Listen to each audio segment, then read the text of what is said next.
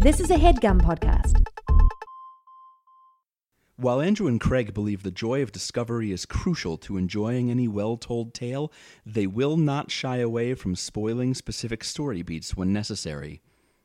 Plus, these are books you should have read by now.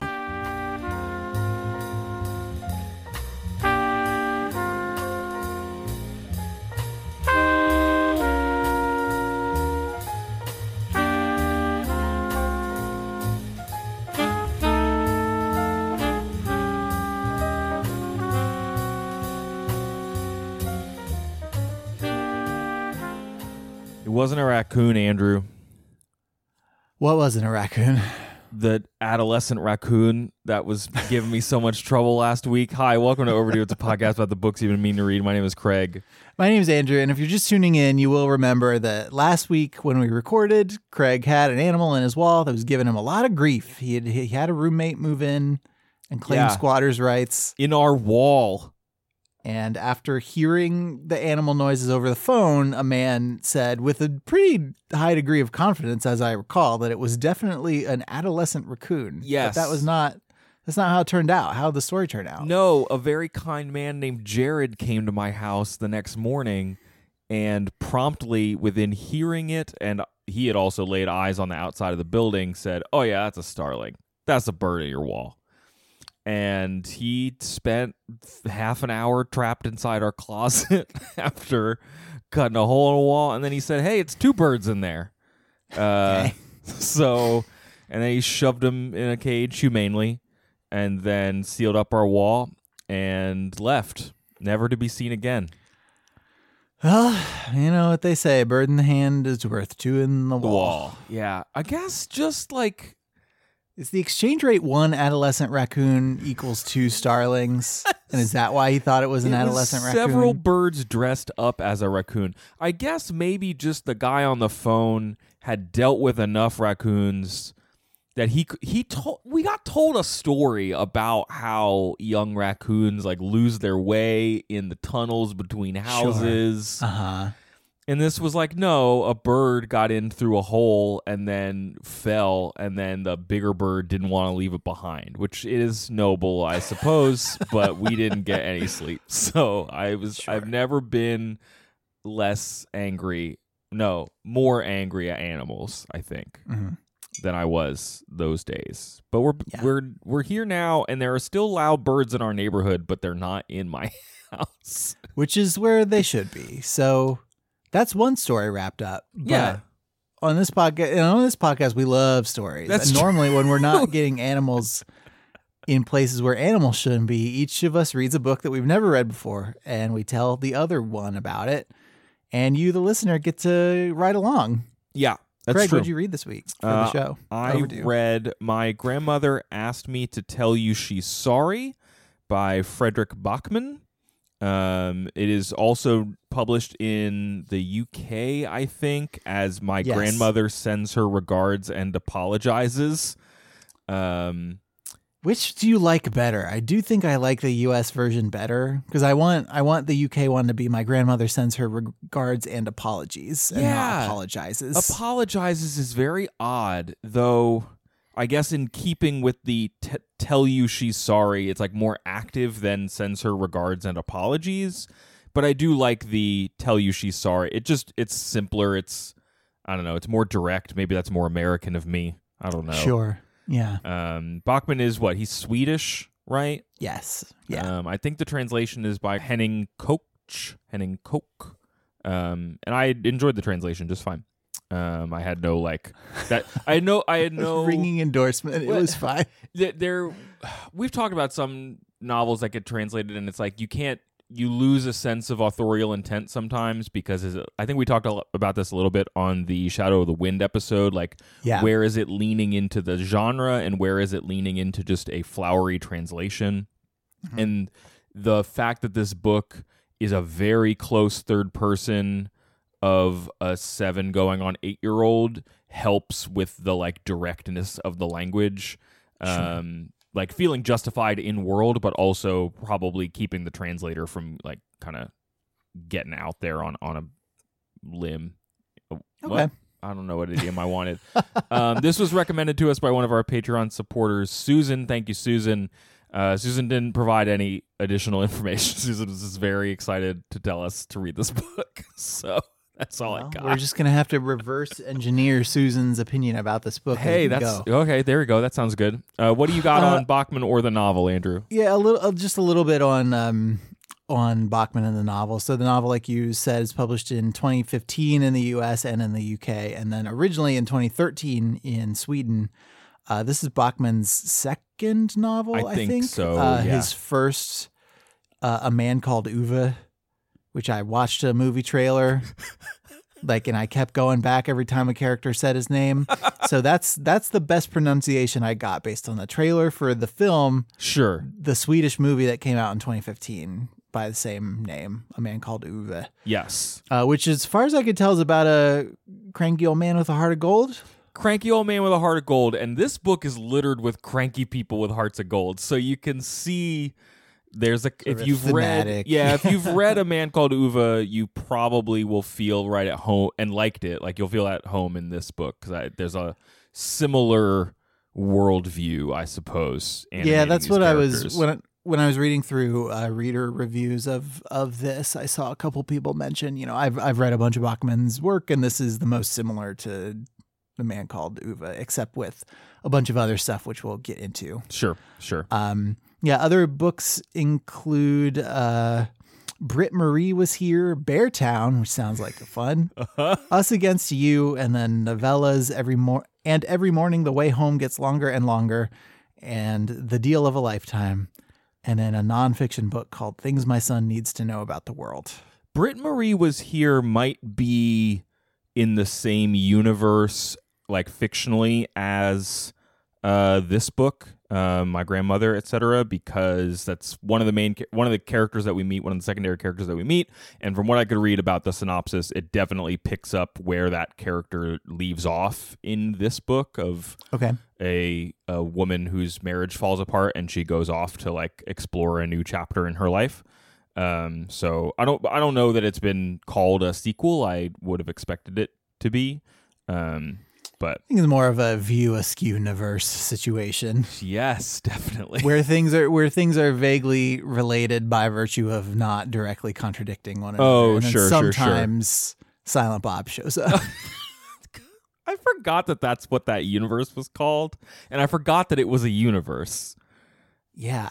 The I only feel like I like every seventy five episodes or so, I bring up the View Askew universe in reference to some kind of world building. one of those movies I've ever spent real time with is Dogma, which I don't know if it holds up, but I liked it. I liked it at the time, and I think I choose to leave it back there. Though Alan Rickman's good in it, as I recall. Yes, Alan Hmm. Rickman is good in it. Interesting. Okay, uh, that's what I got about him. He was about a- the book that he did. He's a he's also like a newspaper columnist and essayist, and then got Yeah. into novel writing. Um, there's a New York Times profile of hi- on him from 2016, mostly on the like, wow, this Swedish guy is selling lots of books. Like that's the angle. Um, and and he said, sure. well, like why, why the the it's selling lots of books in America. Like how did that happen? And it, it okay, that's all right. yeah, it, it traces it from like the rejection of the Ove manuscript, which he said one publisher said, "We like your novel. We think your writing has potential, but we see no commercial potential." Uh, and one of the like booksellers who acquired the rights, Peter Borland, said uh, it had a great voice and it was different from everything else I was reading. It wasn't Scandinavian noir; it was Scandinavian. He paused, searching for the right description. Something else. so I, it is interesting to think about it as um, as an American book industry. The like the Swedish export from the like mid to late aughts was Stieg Larsson and like the girl with the dragon tattoo and that whole Mhm. thing, and then this guy is That's more. I've never read any of those, but that's more of like a thriller sort yes yes archetype, right? Yes. Um, and this is very different and a whole different thing. Um, yeah. So reading um, reading reviews about the book and because because you asked me to just like come with uh, some kind of vague handle on what the book was Yeah, please. and like you said to me like it's not quite sick lit like the the Can you define that on air? Because because we talked about it Sure. on our own, but not. when we were playing Yeah. drive trucks right Yes. uh sick lit is a sort of usually a ya fiction where a character dies or is dying and that is the like either the the instigating event of the story or just like the axis that everything sort of Yeah, so like you're on- like the um, what's the John Green book? Uh, fault in our stars Fault in Our Stars. Maybe it's either a Walk to Remember and or the Britney Spears movie Crossroads. It's yeah, it's some you got to spend the last good times with someone's life right kind of book. yeah the the one that i that came to mind that i read for the show a while ago but that i still think about sometimes is uh tell the wolves i'm home I think Oh, yeah, yeah, name yeah. of it Mhm, where mhm. um it's a girl's uncle's like boyfriend is dying of aids in like the late 80s or early 90s sure, sure. and teaches the girl a little something about life along the way like it's it's easy to be it's easy to be dismissive of the of the genre and so so this isn't quite that but it's sort of playing in that wheelhouse because there is a character death and that does set the events of the of the book into motion but it sounds like in addition to just being about like people with hearts of gold it's also got some like sort of magical realism-y sort of make-believe It has some make believe stuff going on. Yeah, let me give you the really reductive sentence that I put in our chat before we started recording. Um, you already gave you, you already gave it you already gave it to me you don't have to you don't have to give it to me again that's what i'm saying i have it already let me just say it out loud in case anyone else needs to hear it. okay if you think that's necessary An eight year old learns that I'll a bunch of check out. adults in her life are more connected than she thought, and that everyone is more complicated than they seem at first glance. And that is like definitely what happens in the book.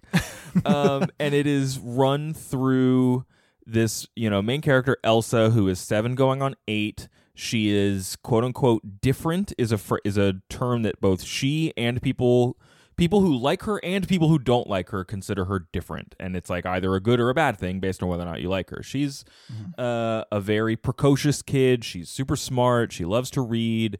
Um, but she also loves to tell people when they're wrong and loves to like yeah people love that. Yeah loves to people like find that super endearing. wield that knowledge that she you know really ingests a lot of information and then like is pretty insightful about how people behave.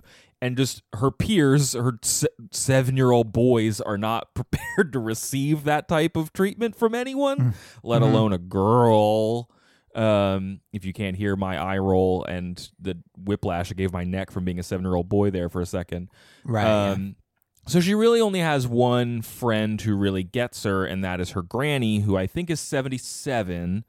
Um, and she, because she's she is seven and then granny is 77 yes, yes, and Granny is like, oh man, take multiple versions of the like outside the box grandparent from fiction, but like and roll it into one. But like she's not super problematic. Like she's not, you know, spouting off with stuff that she shouldn't say necessarily. she's not racist is what you're trying No, to she's not like no. a racist grandma she's more like the grandparents from hey arnold Yes. she's a she's an agent of chaos, Granny is. Um and her and Elsa get along very very well. And so the the it's not quite the inciting incident in the book, but the major incident in the first quarter of the book is that Granny does pass away from cancer. And she leaves this like treasure hunt of letters for Elsa to find and then deliver to various people who live in their apartment building. Um, and over the course, we'll get we'll dive deeper than this, but like the arc of the book is um, Elsa learns about Granny while also thinking about how to like remember her as she encounters people she thought she knew one way, but then like based on how she interacts with them, trying to deliver these letters and trying to uncover who they actually are, like learns a little bit more about them and how they're. The book, the fairy tale thing. All I was going to ask because this this part sounds pretty straightforward, but how does, to the extent that this book lost people in the Goodreads reviews that I encountered, it was all the jumping around between this stuff and like the make believe stuff. So the the make believe stuff, the book does not it doesn't do a straight up Narnia. It doesn't do a straight up magical realism thing. The the magical part of this book is that there's a place called um what is it called? You know, like the land of the almost the land of the land of almost awake, which is a There place that Granny helps Elsa go to um, when it she first, you know, Elsa thinks that the land of almost awake comes from when um, Elsa's parents were splitting up and she was having trouble sleeping and having lots of nightmares. And so Granny invented this place, Elsa thinks, um, to give her a series of stories to like, you know, take her mind off it. It's a place you go when your eyes are half closed. You don't even have to get fully asleep to go there. And it's made up of like six or seven kingdoms um, that all have these, you know, interesting names uh, Miamas and Mimovas and Miploris. And there's lots of interesting little wordplay. Um, and it's like not straightforward fantasy, but there are princesses and knights and there are monsters and there are like shadows and things like that. Is it the Bronte siblings who had that elaborate fictional universe like that they that, made yes. that that doesn't really that most of it doesn't really exist anymore? Correct. Yes. Like not, it didn't survive. I mean, Yes. Um, let me read two passages that give you a sense of what this world is, and then I'll talk about how it functions in the book. Um, Granny says that the kingdom has been called Miamas for an eternity or at least 10,000 fairy tales, but Elsa knows that Granny only made this up because Elsa couldn't say pajamas when she was small and used to say Miamas instead. Except, of course, Granny insists that she never made up a bloody thing, and Miamas and the other five kingdoms in the land of Almost Awake are not only real, but actually far more real than the world we're in now, where, quote, everyone is an economist and drinks lactose free milk and makes a right fuss. Granny has a story from Miamas for every situation. spending time on Twitter is what it sounds like. Granny likes to rail against the man a lot. Um, Granny refers to this person. Uh, oh, we'll talk about Granny and, and what she did as a surgeon, but she talks a lot about capital S society holding her back a lot, uh, Yeah, telling her she couldn't same. practice medicine. Um, Granny has a story from Miamas for every situation. One of them is about Miploris, the kingdom where all sorrow is kept in storage, and its princess was robbed of a magical treasure by an ugly witch who, whom she's been hunting. One was about the sea angel burdened by a curse that forced her to drift up and down the coast of the land of Almost Awake after losing her beloved. Um, and it goes on and on and on. Like, uh, the, it builds to this war, and you don't actually like see this happen. Whenever you encounter it in the book, it is Elsa remembering a story that her grandmother told her. Um, you know, there's one fairy tale. The shadows tried to abduct the chosen one in order to destroy this place, but the cloud animals saved him and flew him all the way back to Miamas. And when the shadows came after them, all the inhabitants of the six kingdoms of the land of Almost Awake agreed to protect him, and that was when the war without end started. Um, and so you get like It's a very never ending story. yeah, it's very never ending story, and you get character names. You get Wolfheart. You get these beasts called Wurses. You get the Chosen One. You get the Sea Angel, um, and Elsa has a has these as a frame of reference for a body of fiction, which she like occasionally will call out Granny for like stealing things from Harry Potter or it's, and like because Elsa loves Harry Potter and has a Gryffindor scarf and like cares for it in the way that a seven year old cares for like a prized possession Or Uh, Harry Potter. or yeah um and you know granny has invented this whole series of stories and as elsa meets people over the course of the book she realizes that each of these stories like pertain to one of the people who live in the apartment building so i did experience as you're going through the book the fairy tales feel like they don't feel like filler but they feel like you you you you know they're a setup for something else as opposed to something to necessarily be taken on its own. Does that make sense? Mm-hmm. Um, like they're not bracketed off in their own chapters where there's like a compelling narrative to like hook into. They are shared with the reader as Elsa remembers a story that she can use to make sense of the world. Okay. Um, the reason it feels a little magical realism-y is that Elsa then just like commits to using some of the vocab from these stories like in the close third person that you're reading. So like she meets this guy who she has just decided is the monster. He turns out to be more like the old man from Home Alone where he's scary but he's actually very helpful and kind and is just a sad person who shows up at the exact right times whenever you're in trouble. Um, there's this big monster dog that lives in the apartment complex for some reason, and she constantly refers to it as the fairy tale word, the wurse. Um, and that never changes. So, like, the book never actually tells you what kind of dog it is or anything because through the kid's eyes, that is the is the narrator, you have this patina of fairy tale over everything. Um, Well, does that does that invite you to make up your own, like play along at home and make up your own stuff too? Because I imagine a wurse to be just like a worse horse. It's a port. it's a portmanteau of worse and horse maybe in my head. Oh God, I hadn't thought about that. She does like climb on it, and it's supposed to be like monstrously big. At one point, she you can't the it the the narrative style, and there's not a I can't even pull out a section of the book that will give you this feeling, but the the third person narrator is so close to her that sometimes in the middle of reading I would think I was reading a first person narrative because it's so in her head um, that when she is talking about like providing treats to this dog that she's like keeping in the basement of this apartment building but she's talking about it like she's feeding this mythical creature uh like instant cake mix out of a thermos um you're you're not quite sure what the like Elsa version is real and what the quote unquote like objective reality is and that seems to be the point. and that sh- that could be a a a bouncing off point i think for people who are like into the heartwarming learn about my granny's life narrative but aren't here for the what is real and what isn't work and it's not Right. a lot of work but it is some or you just kind of need to like be willing to gloss it a little bit and i will be honest i think i glossed some of it because i once i realized what it was doing um i would like look for the key parts of a story and then be ready to map it onto some of the other characters that i'd already met.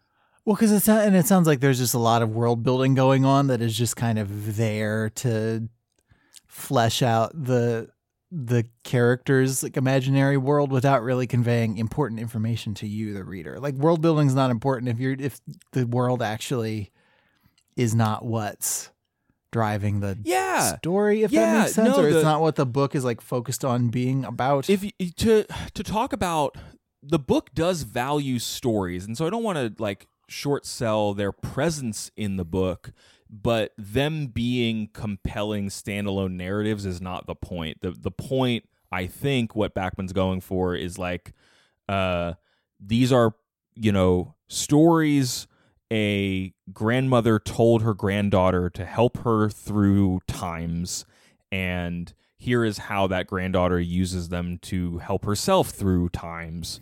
Um, and elsa barely interacts with anyone her own age throughout this book. So every time she is talking about these stories and she talks to all every adult about the, these fairy tale stories um, but also how she talks with her grandmother they are bridges between generations. So i think the book the book is offering or arguing that stories can like draw people together even as they are like at very different points in their lives. Um similarly like oh, there's a scene where elsa is talking to a woman who's a psychotherapist uh who has you know lost people in her life and has developed a drinking problem and isn't really relating to people very well and elsa's trying to convince her to read harry potter because like how do you own thousands of books and not own Harry Potter is an argument she gets in with this adult woman. Okay. and like later in the book, people are both that woman as well as her dad are like trying to read those stories so that they can relate to this girl that is like that they value and and want to feel valued. Um, there's a similar thing with another character and like them watching Star Wars together. So it's like both the fairy tales of the book and the real world fictional stories that this character is interested in uh, are used as like bridges between people as opposed to like standalone stories that we're going to spend time with. Sure. Um, so you talked a little earlier about the perspective, which is third person verging on first person sometimes. Yeah, yeah, yeah, yeah. Um, and so the the Kirkus reviews uh, piece that I read about this is is mostly positive. Like mo- the the reaction to this book is is largely positive. Yeah. but um, finding the constructive criticism is a good place to, to I think go so, if yeah. you are trying to record a book podcast for like fifty five minutes. um, Kirkus says the third person narrative voice, when aligned with Elsa's perspective, reveals heartfelt, innocent observations, but when moving towards omniscience, it can read as too clever by half. I think that's that comes up for me a lot when an adult author is writing a kid voice. Is like sometimes the sometimes the kid voice is kid is like childish in their like understanding or articulation of things even if they still get at the essential truth because of how perceptive children are children have branded themselves as being Mm-hmm. no, no. So like the, I but but then it, but sometimes it's like oh yeah you're, this is clearly like a 32 year old writing a 7 year old and this is why this information is here and this sounds like this Yeah, so let me give you two examples I think that actually get to that. Before I mm, before I do that, let me yell at myself. Um, there's a there's a running thing where seven year old Elsa is frustrated by the older people in her life who don't understand technology, and that doesn't that feels true to me. It even as Okay. it might be Backman having fun with technology himself, the fact that uh, a seven year old would ask some old people that she's talking to to use their computer to look a word up on Wikipedia and then be confused that the computer is two separate pieces and that it takes a minute to start. Like that's like a thing and it plays for a good goof in the moment. Um, her rela- her familiarity with iPads and the her lack of you know credulity that anyone would use anything else, like it's that feels like a precocious seven year old to me. Um, there's stuff that I think works as as humorous writing, but I could see it falling under that umbrella of like a clever author. Um, okay so I'll give you those examples. One of the, the things that I like about this book is the way it gives you like remember like it's almost like the Westing game because you have so many people living in this one apartment building that you need like quick character sketches and you know specific traits to hang your hat on so that right like you, everybody everybody gets to be like this is the guy who has a lot of mops Yes, this there's- is this is the lady who wears pink all the time There's the guy who drinks coffee all the time. Uh, and when he and his wife drink coffee in front of their dog Samantha, they don't say they're having coffee. They call it a drink for grown-ups because they don't because they treat Wait, that's their- just that's just combining all my favorite stuff about coffee people and dog people. um, there's one. So Elsa's mom has remarried with this guy named George. Uh, she is gonna have another kid who Elsa refers to as Halfy because it's gonna be a half sibling. Um, and she has very mixed feelings about it. George is apparently a really lovely guy who everyone likes. That's like his superpower. Elsa loves superheroes, so she talks about people having superpowers a lot.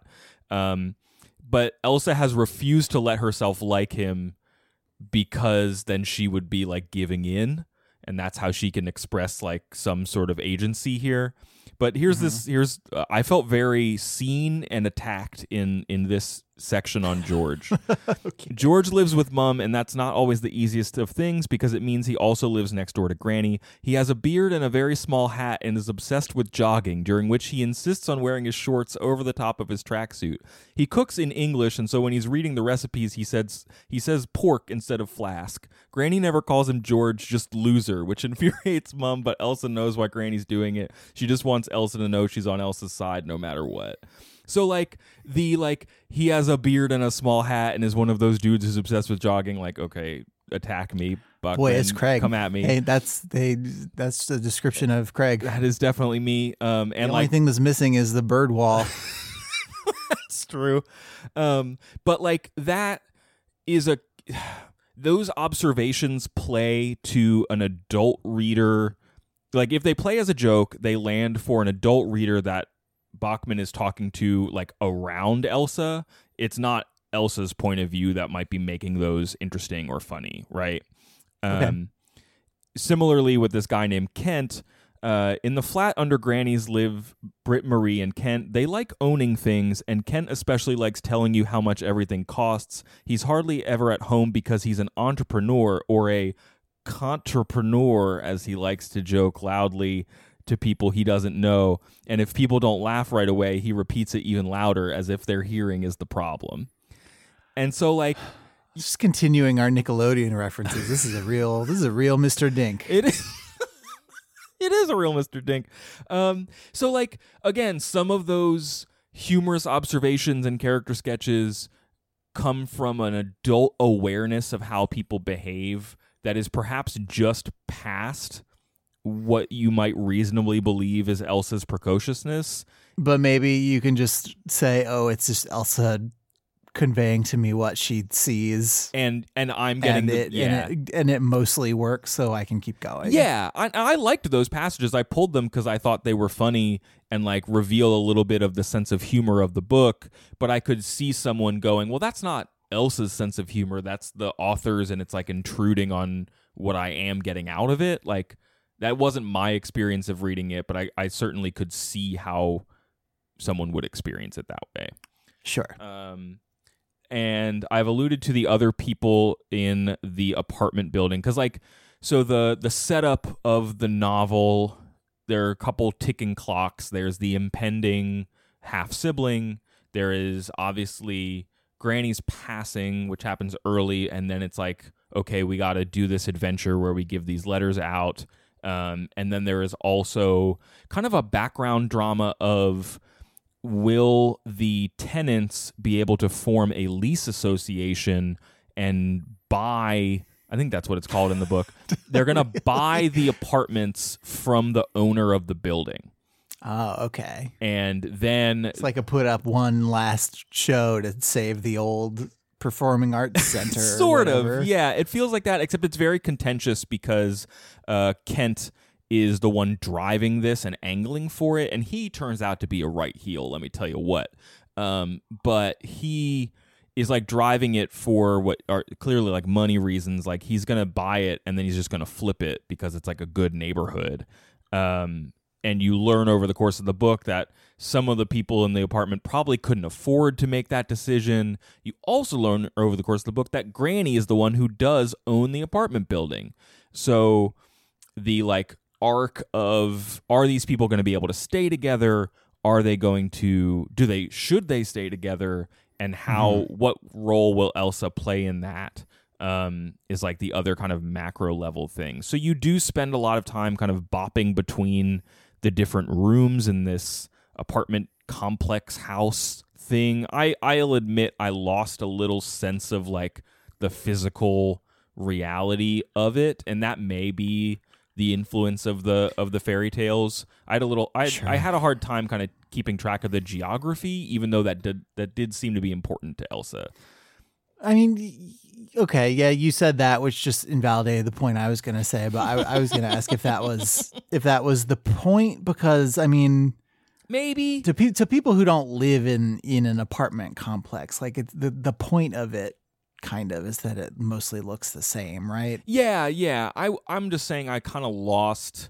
There's a couple like I I dare I feel weird even calling them like action sequences, but there are series of physical action that happen at times that do seem to hinge on like relationships between spaces that I would lose the thread a little bit. Um, so it's what you're saying is it's it's clear that the author has a picture. The character Yeah. wants you to have a picture of this in mind, but it was not conveyed in a way that you could. at least follow. I, at least I had trouble with it, perhaps because I was, you know, distracted by the magical realist language, or I was, you know, too invested in the emotional part. I'm not sure, but I, I didn't. I did, had a hard time grokking it. Um, Fair enough. The other characters that we meet are like. There's this guy named Alf who's a taxi driver whose whole thing is that he, he, does he eat cats? he doesn't Is eat cats, at least that we see. He does curse too much. He loves listening to opera, and it's Well, just like Alf it- from the show Alf. truth. And it's he's the one of the first characters like the second wave of characters that like get involved in elsa's like quest. Like oh wow he knew granny in a way that elsa never knew about and like is going to get revealed over the course of the book. Um he's one of the first ones that like really has a like a um there's more iceberg under the under the water line what you know what i mean No, that's how that goes. yeah. Um, That's what they say. and then there's They don't say we don't say it's only the tip of the iceberg anymore. We say there's more iceberg under the waterline. and then there's a guy that Elsa starts out car- calling the monster, who's a scary man who lives alone. Um, as I alluded to before, he's the the kind of old man from Home Alone character, but she meets him. He definitely has a heart of gold. He is clearly suffering from PTSD from some wars that he's been in. Um, and is incredibly like germophobic and stuff.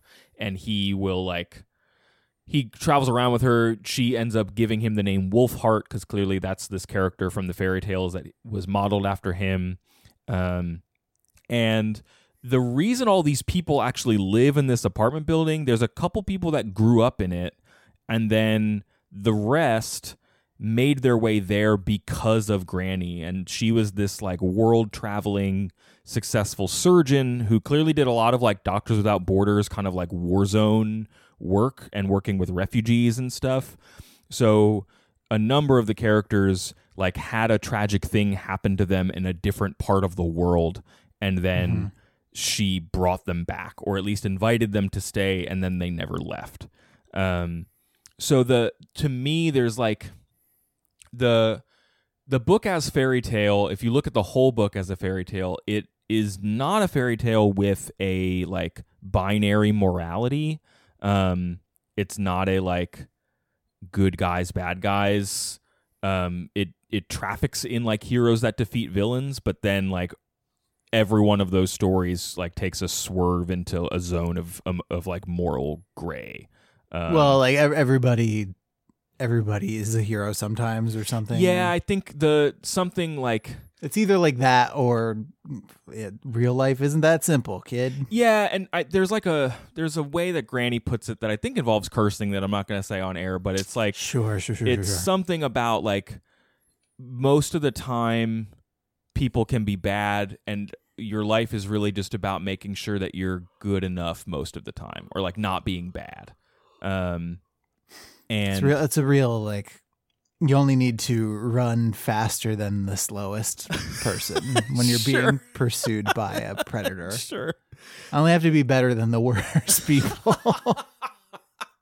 um I'll get to the let me make sure I come back to that like who are the worst people in this book because I think that is Okay. a, a weakness there's a weakness there um but what I was yeah, because I guess I guess I'm wondering if there's an antagonist other than like There the big the big C. There is, yes. Okay. Um the the thing about it as a fairy tale that I think mostly works is the serendipity of all these characters being connected and being like tied to Granny in some way and them having these lives that are all like this person knows that person because they went on a way to war and this person actually used to be in love with that person uh, but then gave her up because they messed up and this person is really mean to Elsa's mom because she actually thought that she was going to be able to like be a bigger part of her life and um, everybody who is a jerk to someone else has a very like oh that's sad reason for being a jerk Uh-huh. um, and not there's not a single person in the web that doesn't have at least like one or two other nodes at least by the end of the book and that is very fairy tale-y you know it's very it's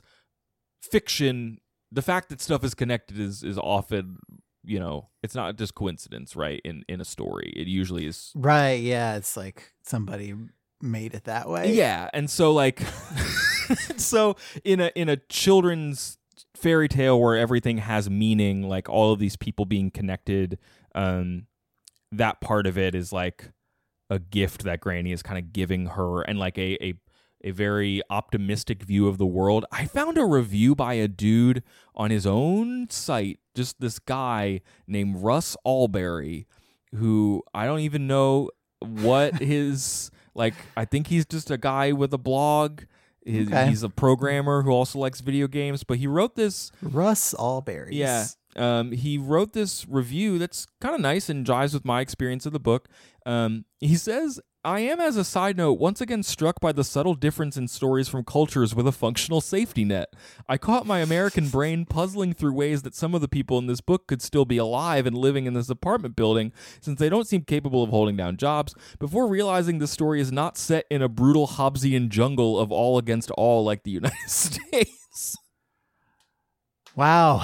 That's that's a read, isn't it? the existence of the safety net plays a significant role in this book apart from uh, plays no significant role in this book apart from putting a floor under how far people can fall and yet it makes all the difference in the world and in some ways makes his plot possible Yeah. Wow. Hmm. so i just toss I mean, out I mean, there listen. Con- counterpoint.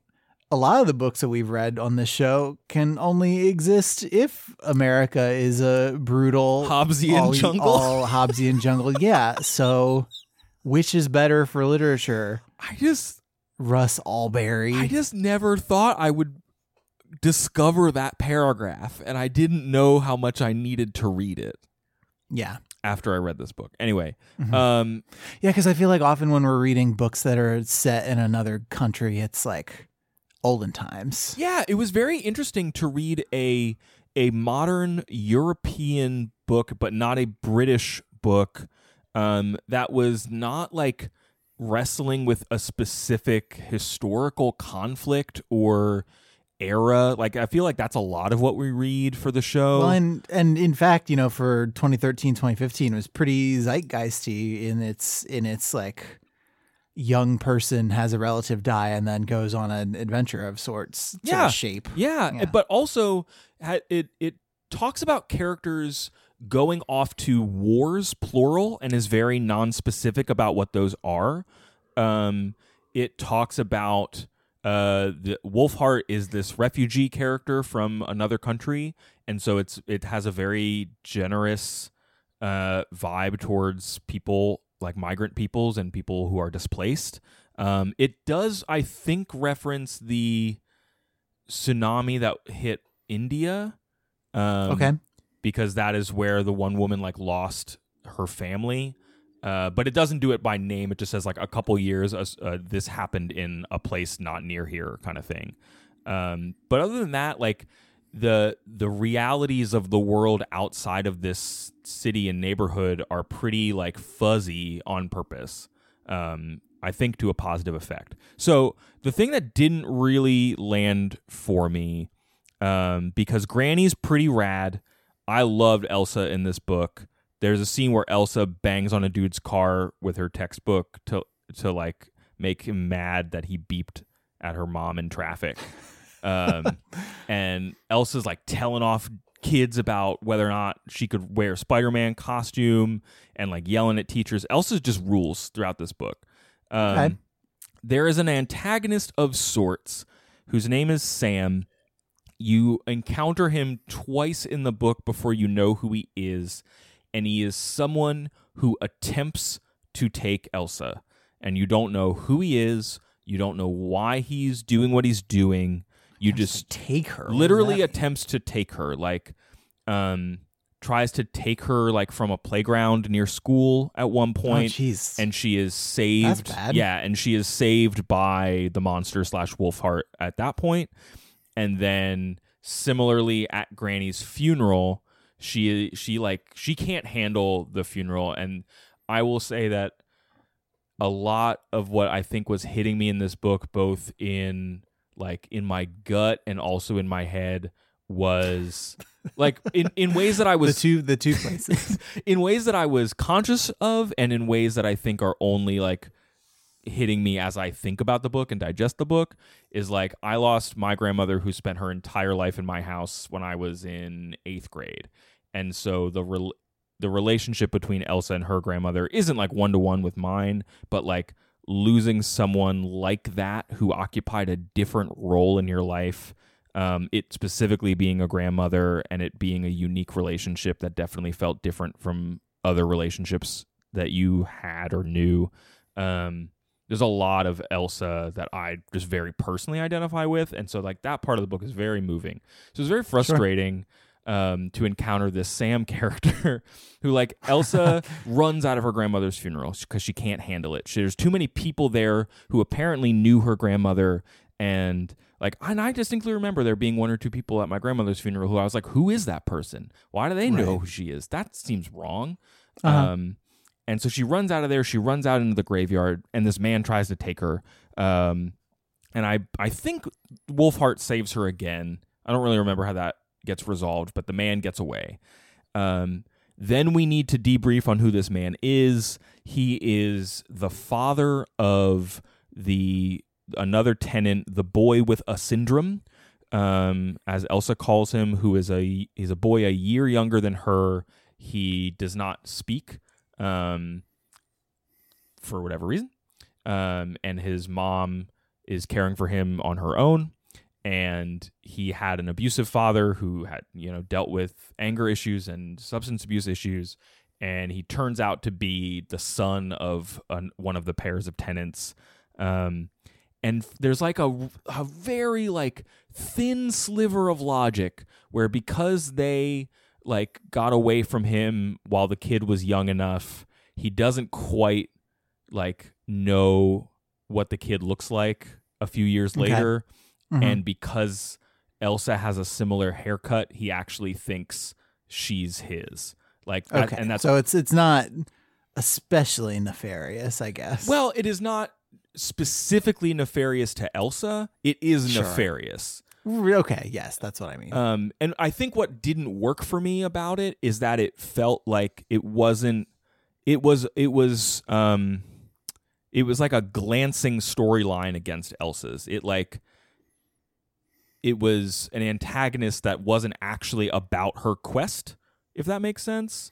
yeah, like I, I was gonna say, it feels like maybe inserted to to bend the dramatic arc of the book a little bit, but Yes. isn't especially well integrated into a book that otherwise seems pretty internally Yeah, because the the like consistent, right? The the build up to the the most climactic scene in the book, the, the tensest scene in the book is the final attempt at for, of this guy to take Elsa and uh, the wurse, you know, saves her in a very heroic fashion. Other characters who have been against her, who could have like made it harder for people to help her, have like not done that and and been kind to her along the way. Um, so there's like mini payoffs, but it doesn't seem like the culmination of Elsa's relationship with her granny. It doesn't seem like the culmination of her understanding her mom or her dad better. Scenes with her mom and her dad are really gorgeous and really heartwarming. And then this really feels like it was put in there to give some sort of suspense and like adventure anxiety to the book. Um, The kind of like, what will happen next? Um, when that isn't really what the book is is strongest at. Uh, I do think the way that Backman like reintegrates that plot into the epilogue of the book, where it kind of does a like, here's where everyone winds up sort of way. Um, his parents do go like visit him in whatever facility or or you know place that he is taken after this event. Wherever I don't know, I don't think it's just a jail. I think it's something else. Um, and there it is very clear that like those characters believe that they have to do good by this person um because he is a human and deserves basic goodness um Sure. and that the book is very aware and and Elsa is very aware of the tension of what you do with like, no, that person harms people. How do I feel about that, and what do I do about that? Um, that's actually one of the things that like Granny is connected to that person, and she apologizes for her own misgivings about that person. Um, so the book treats it with a very nuanced lens, which is nice and is actually part of what the book's very good at. But the like, here's a man who's here to steal Elsa, and Elsa's. It's like it doesn't feel connected to the central, you know, mysteries or stakes for the characters. Um, and it's weird. I I don't know. I haven't felt. I haven't read a book in a while that felt like it had something so, just like kind of like out of place. Like it's almost like a garden, and there's just like one flower that's just like uh, at a completely different angle, and like maybe is like a different plant, and like it's a fine plant. It just doesn't belong here. Sure. It's messing sure. up the whole aesthetic. Yeah, this is. I like that you've gone to, despite not owning a Switch or playing Animal Crossing, you've gone to a very Animal Crossing place with this this metaphor. I mean, it's also just here it. gardening. It's not. Is there gardening outside Animal Crossing? Well, I not any- real life gardening might be based on the mechanics of Animal Crossing. Actually, yeah, I mean, yes, that's true. All things flow Mhm. from Mr. Nintendo, Jim Tendo. That's true. Um, this was a fun book. I did really like it. I I could see how folks would bounce off it, and I could see how, and I personally found like, as I said, the same thing a little underwhelming. But it is um, if you're gonna read this book right now, there's a lot of grief in it, and so just be careful. But I I think uh, similar to how I felt with A Death in the Family, I think it's an interesting book for where you might put some specific griefs or find some ways to like think about how other people deal with it. Um, if and and again, I, I don't want to oversell how like the book being just like a sad book. It's actually very humorous, um, and and charming, but yeah, it's real. It's real. There's a thing he says a couple of times where like there's a phrase th- there's too much reality for an 8-year-old is like a phrase that happens a couple of times when yeah, that's yeah, I can see that. when when the adults like lean heavy on a real story that they're explaining to Elsa and she kind of gets fuzzy and loses some of the details and she just says there's too much uh, the narrator says that's too much reality for an 8-year-old and like yeah I get it. Hmm I get it it did have now that you say it Andrew now that you say it 30 minutes ago it did have a hey Arnold building vibe to it Well, because there's that episode, and I was gonna bring it up, but then we moved past it, and so I wasn't gonna like force it to go back to Hey Arnold. fair enough again. fair enough There was that episode of Hey Arnold where Arnold has to like collect the rent from each of the tenants who live in the Yes! building that his grandparents Yes! are like the landlords of, and he gets caught up in like a bunch of short little stories, which is because there are a bunch of tenants, and I think Hey Arnold was 11 minute. Like each 22 minute episode was, Was two two 11 11 minutes, minute yeah. stories, and to do that in 11 minutes is pretty. That's pretty fast, but yeah, that that that is what came to mind when you were doing your descriptions, especially once I landed on Arnold's grandparents as the as my sort of brain cannon for her her granny. yeah, let me just go out on a quote about Granny. Um, talking, you know, we we hear about how she was this war zone surgeon, did all this wonderful work, but one day someone decided she was too old to save lives, even if Elsa quite strongly suspects what they really meant by too old was too crazy. Granny refers to this person as society and says it's only because everything has to be so bloody politically correct nowadays that she's no longer allowed to make incisions in people, and that it was really mainly about society getting so bleeding fussy about the smoking ban in the operating theaters and who could work under these sorts of conditions. Granny is out there to tell it like it is and not suffer fools. Mm-hmm. Uh, and Elsa picks up on that, and it's it's pretty endearing. She should start a radio shock jock Yo. program. Granny should. Yeah, Granny would eat that roll up if she could. Um, thanks for letting me tell you about this book, Andrew. Um, Thanks for telling me about it. I don't know that we really solved the mystery of what Susan likes about this book, but probably all the same things that I liked is what I'll say. Sure. Yeah. Susan, let us know. Send us an email at overduepod at gmail.com, Susan, and let me know if I got it right. Uh, Twitter.com slash overduepod and Facebook.com slash overduepod are the websites. that you can use to tell me if I'm right or wrong. Um, thanks to Neil, Megan, Danny, Melly, Michelle, Tabitha, Barb, Heather, Joshua, Marta, Ebony, Mike, Anthony, Kyle, Amber, Terry, and many more. We did one of our What You're Reading threads in the last week, so check those feeds out if you need some book recommendations aside from what we're reading, which is clearly what you should be reading. Um, Andrew, if folks want to know more about the show, where should they go? overduepodcast.com is that website. Up there we have links to Apple Podcasts and Google Play. We're also available on Spotify, Stitcher, and anywhere else you can find podcasts. Um, in lieu of our uh, regular spiel, I think we wanted to talk about one larger thing that we're Yeah. doing on the on the website uh, going forward.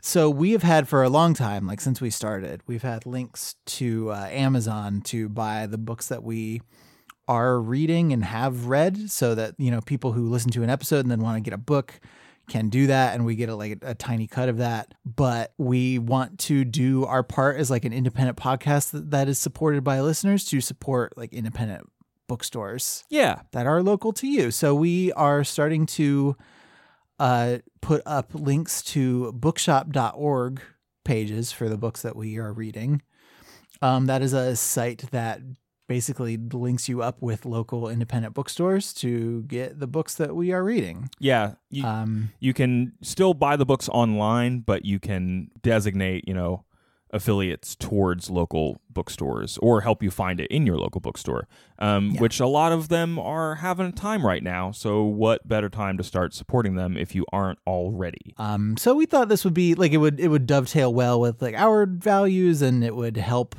the wider book community. That's the goal, And- anyway. Yeah, yeah, yeah. Um, their ebook solution is not like totally ideal, and we're still configuring out what we're gonna do there. Like if we're gonna keep uh, putting Amazon links us up alongside the the bookshop links, or if we're gonna go and look into like Kobo or Barnes and Noble's Nook or like some other like e-reader ecosystem. That's still something that we're figuring out on our end. But the bookshop thing should be done this week. Uh, we have a shop page that will uh, put up that has all the books for all the episodes we've done, and then a few like curated lists for some series and some other things. Um, But then, if you're going through, yeah, if you're going through the back catalog, you should find on the website, on yeah. on the website yes specifically you should find links to every to all the books that we could find uh, on bookshop um, which is a way to both support our show if you want but also to support local bookstores um, and bookshop's mission which is great um, again if a book doesn't have that uh, we weren't able to do that and you might see some other links that we are hoping to add we're trying to be flexible and trying to put in some time to make sure that people can find books where they want to find books and not just Yeah. resort to one big corporate organism. Yeah. I think that's it. I think that's it. All right, everybody. Um, next week, I am going to be reading Orlando, a biography by Virginia Woolf. Um, we've also, at some point this month, we've got the Hellboys episode going up that gets us to the end of Paradiso, correct? Yep, that'll come out at the end of the month. Take a look out for out for that. Take a look out for Um, that is what I say. Take said. a look out for that. That's just the rest of the iceberg's underwater, guys. Take a look out for that iceberg. It's under the waterline. All right, everybody. Thanks for listening to our 90s Nickelodeon cartoon fan cast. and until we get at you next week, try to be happy.